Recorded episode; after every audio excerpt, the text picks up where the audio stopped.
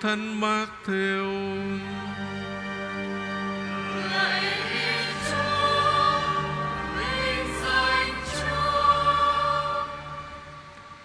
Khi ấy Đức Giêsu trình bày cho dân chúng nghe dụ ngôn sau đây. Nước trời ví như chuyện người kia gieo giống tốt trong ruộng mình. Khi mọi người đang ngủ, thì kẻ thù của ông đến gieo thêm cỏ lùng vào giữa lúa rồi đi mất. Khi lúa mọc lên và trổ bông, thì cỏ lùng cũng xuất hiện. Đầy tớ mới đến thưa chủ nhà rằng, thưa ông, không phải ông đã gieo giống tốt trong ruộng ông sao? Thế thì có cỏ lùng ở đâu mà ra vậy Ông đáp Kẻ thù đã làm đó Đầy tớ nói Vậy ông có muốn chúng tôi ra đi gom lại không Ông đáp Đừng Sợ rằng khi gom cỏ lùng các anh làm bật luôn rễ lúa. Cứ để cả hai cùng lớn lên Cho tới mùa gặt.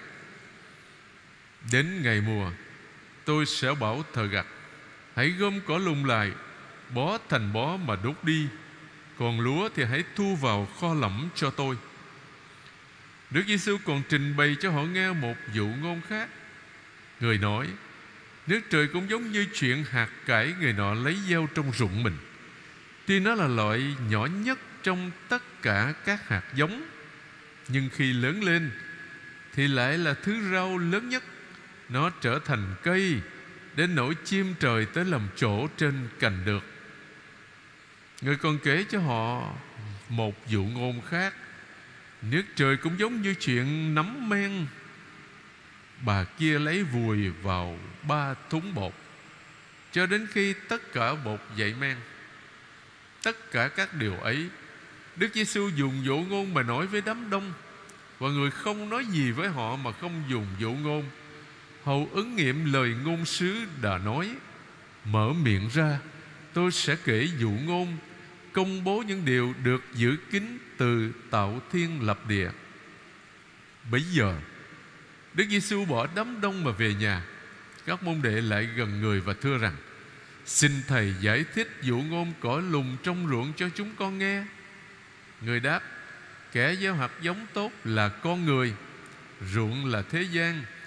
Hạt giống tốt đó là con cái nước trời, Cỏ lùng là con cái ác thật. Kẻ thù đã gieo cỏ lùng là quỷ dữ, Mùa gặt là ngày tận thế Thợ gặt là các thiên sứ. Vậy như người ta gom cỏ lùng rồi lấy lửa đốt đi thế nào? Thì đến ngày tận thế cũng sẽ xảy ra như vậy. Con người sẽ sai các thiên sứ của người tập trung mọi kẻ làm gương mù, gương xấu, Và mọi kẻ làm điều gian ác mà tống ra khỏi nước của người, Rồi quăng chúng vào lò lửa. Ở đó, người ta sẽ phải khóc lóc nghiến răng. Bây giờ người công chính sẽ chói lọi như mặt trời trong nước của cha họ. Ai có tai thì nghe đó là lời Chúa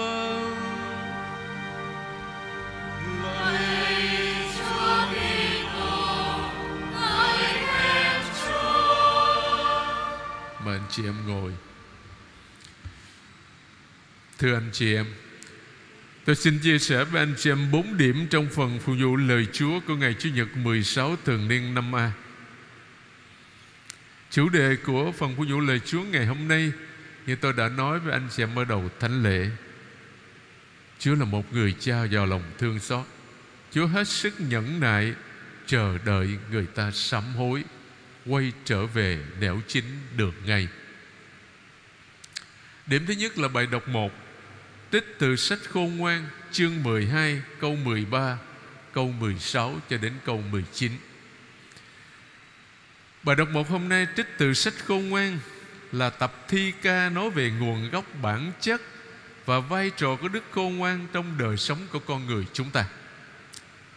Vua Salomon được cho là tác giả của cuốn sách này nên sách này còn được gọi là sách khôn ngoan của Salomon Thưa anh chị em, Thật ra đó, Sách này được một người Do Thái thông thạo văn hóa Hy Lạp Soạn thảo từ tại Alexandria, Một cái thành phố nổi tiếng ở bên Ai Cập. Trong khoảng từ năm 80 Cho đến năm 50 trước công nguyên, Nghĩa là trước Chúa Kitô Giáng sinh, Sách mô tả Đức Khôn Ngoan Như là một thực tại cao quý, Mang nhiều phẩm tính, Làm phát sinh các nhân đức. Đức Khôn Ngoan hằng ngữ bên tòa Thiên Chúa Như thần khí của Ngài. Điều hành vũ trụ Và hướng dẫn lịch sử loài người Tác giả sách công an mời gọi con người tìm kiếm và xin cho được đức khôn ngoan vì Thiên Chúa ban thưởng cho những ai sống theo lẽ khôn ngoan được hạnh phúc, được trường sinh bất tử. Theo Tân ước, đức khôn ngoan là tiên trưng cho thần khí và của ngôi lời là ánh sáng của thế gian. Bài đọc 1 chúng ta vừa nghe, thưa anh chị em, Cho ta thấy Chúa nương tay với muôn loài Vì Chúa làm bá chủ vạn vật. Và Chúa là một người cha giàu lòng thương xót Như tôi thường đề cập với anh chị em. Chúa lấy lượng từ bi cao cả Mà cai quản chúng ta. Chúa dạy mỗi người chúng ta Người công chính thì phải có lòng nhân ái. Và người có tội Thì được Chúa ban ơn sám hối. Thưa anh chị em, Đối với tất cả chúng ta trước mặt Thiên Chúa Là đấng vô cùng thánh thiện, Chúng ta đều là tội nhân. Chúng ta cần phải quán cải, Cần phải đổi mới đời sống, Cần phải sám hối tội lỗi Trong suốt cuộc đời của mình. Điều quan trọng là, Thưa anh chị em Mỗi ngày đó, Nhất là trước khi ngủ ban đêm, Chúng ta cần xét mình lại. Cái trong ngày hôm nay chúng ta đã có làm điều gì mất lòng Chúa? Chúng ta đã sống với tình bác ái yêu thương Mà Chúa dạy như thế nào? Nghĩa là chúng ta phải sám hối luôn luôn Để xứng đáng có khi Gặp gỡ Thiên Chúa là đấng vô cùng thánh thiện. Và điều rất quan trọng Là mỗi người chúng ta, Dù là yếu đuối, thưa anh chị em, Nhưng hãy tin tưởng vào lòng Chúa xót thương. Hãy sám hối lỗi lầm của mình Và đổi mới đời sống. Và hơn nữa, Chúng ta hãy noi gương Chúa. Như Chúa nói, Người công chính thì phải có lòng nhân ái.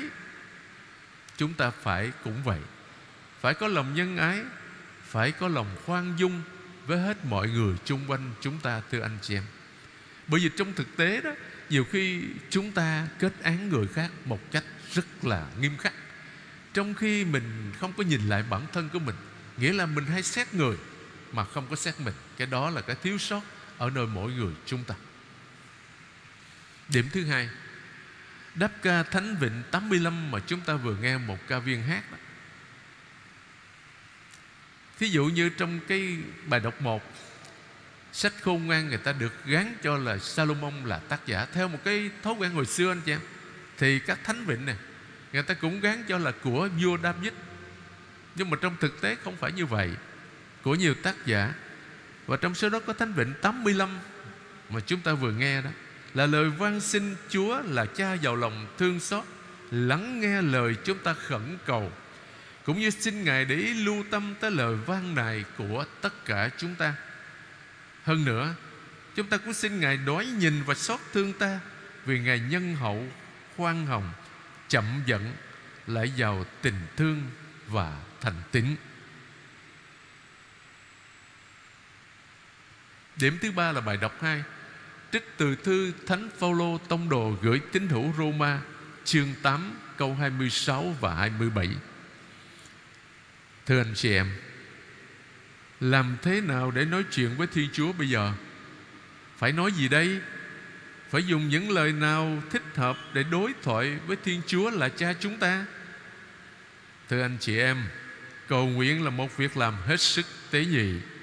Đến nỗi các môn đệ xin Chúa Giêsu dạy các ông cầu nguyện. Mà Chúa dạy các ông cầu nguyện trong kinh lạy cha Mà chúng ta vẫn thường đọc.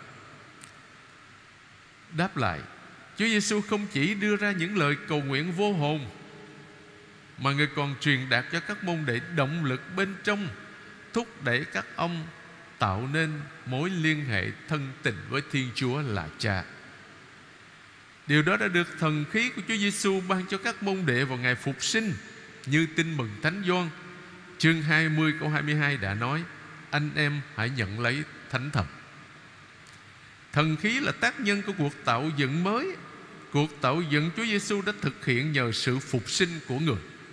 Thần khí cũng đảm bảo cho chúng ta được làm con cái Thiên Chúa. Chính nhờ Ngài mà chúng ta có thể sống thân mật với Thiên Chúa Và có thể cầu nguyện thế nào cho thích hợp. Thưa anh chị em, Cha Rene Vô Dôm một linh mục dòng tiểu đệ Chúa Giêsu có nói, Cầu nguyện là hơi thở của người Kitô hữu.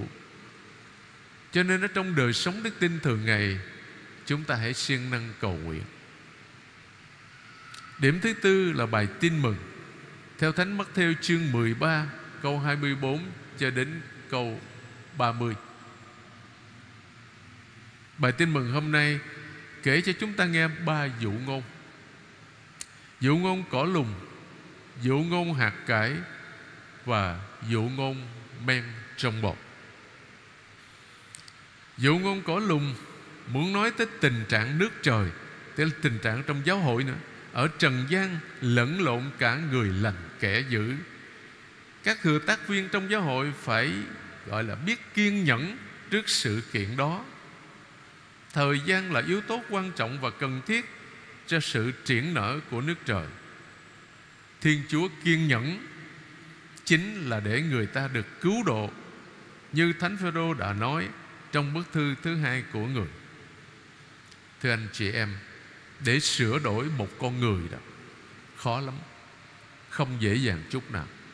Chúng ta phải cầu nguyện Và phải hết sức kiên nhẫn, Khuyên nhủ, Bảo ban. Ngay ở trong gia đình, anh chị em cũng có kinh nghiệm.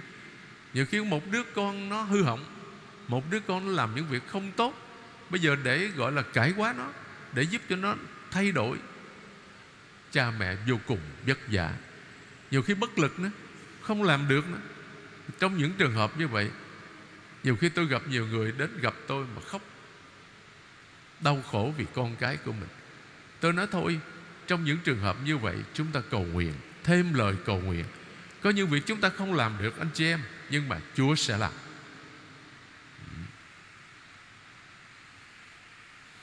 Thứ hai là dụ ngôn hạt cải và men trong bột. Đều nói về sự phát triển của giáo hội, của nước trời đó. Nhưng khác nhau ở chỗ hạt cải nhỏ bé Thành cây rau lớn Nhấn mạnh sự phát triển về số lượng bên ngoài. Còn men trong bột Nó lên ảnh hưởng bên trong Để biến đổi thế giới. Tôi xin kể cho anh chị em nghe Một cái thắc mắc của tôi.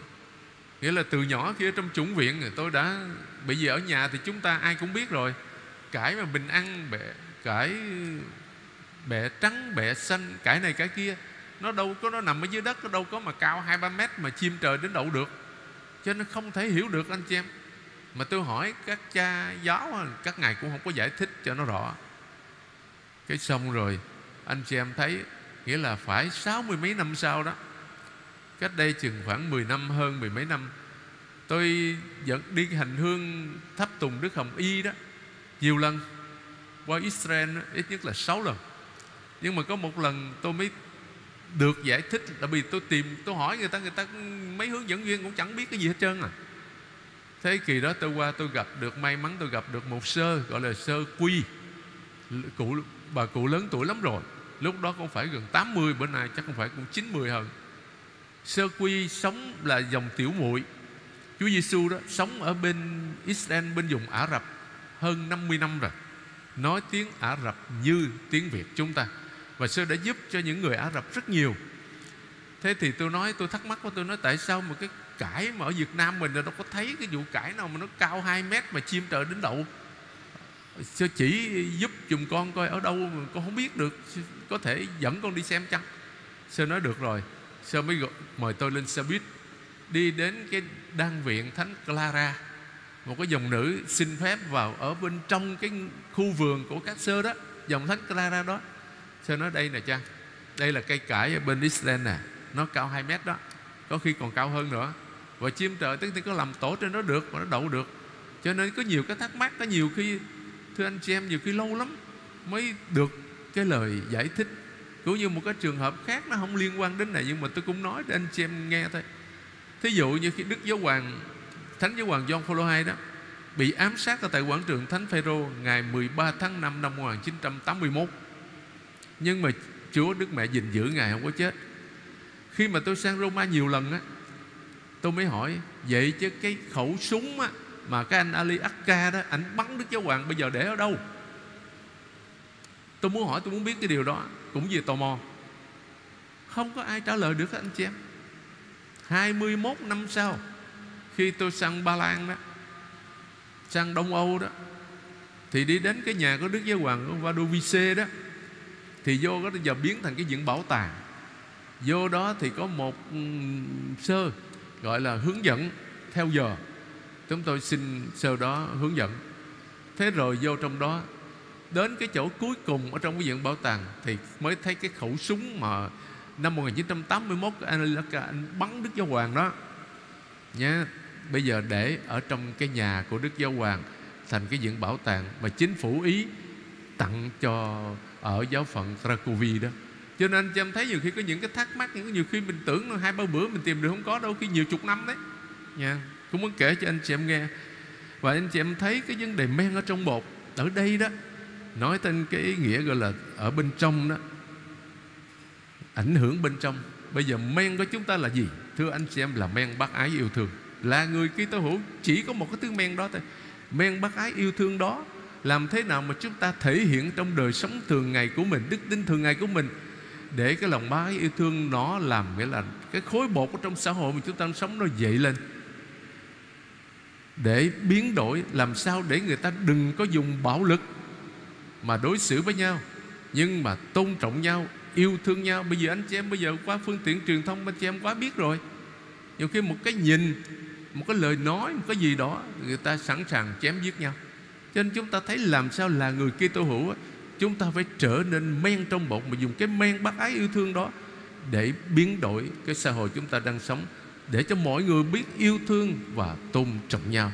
Nếu mà trên thế giới tất cả mọi người kia tô hữu đều sống lời Chúa và sống cái tinh thần bác ái yêu thương đó, thì chắc cái chuyện mà bạo lực, cái chuyện khủng bố chắc nó sẽ giảm đi và có khi hết nữa anh chị em.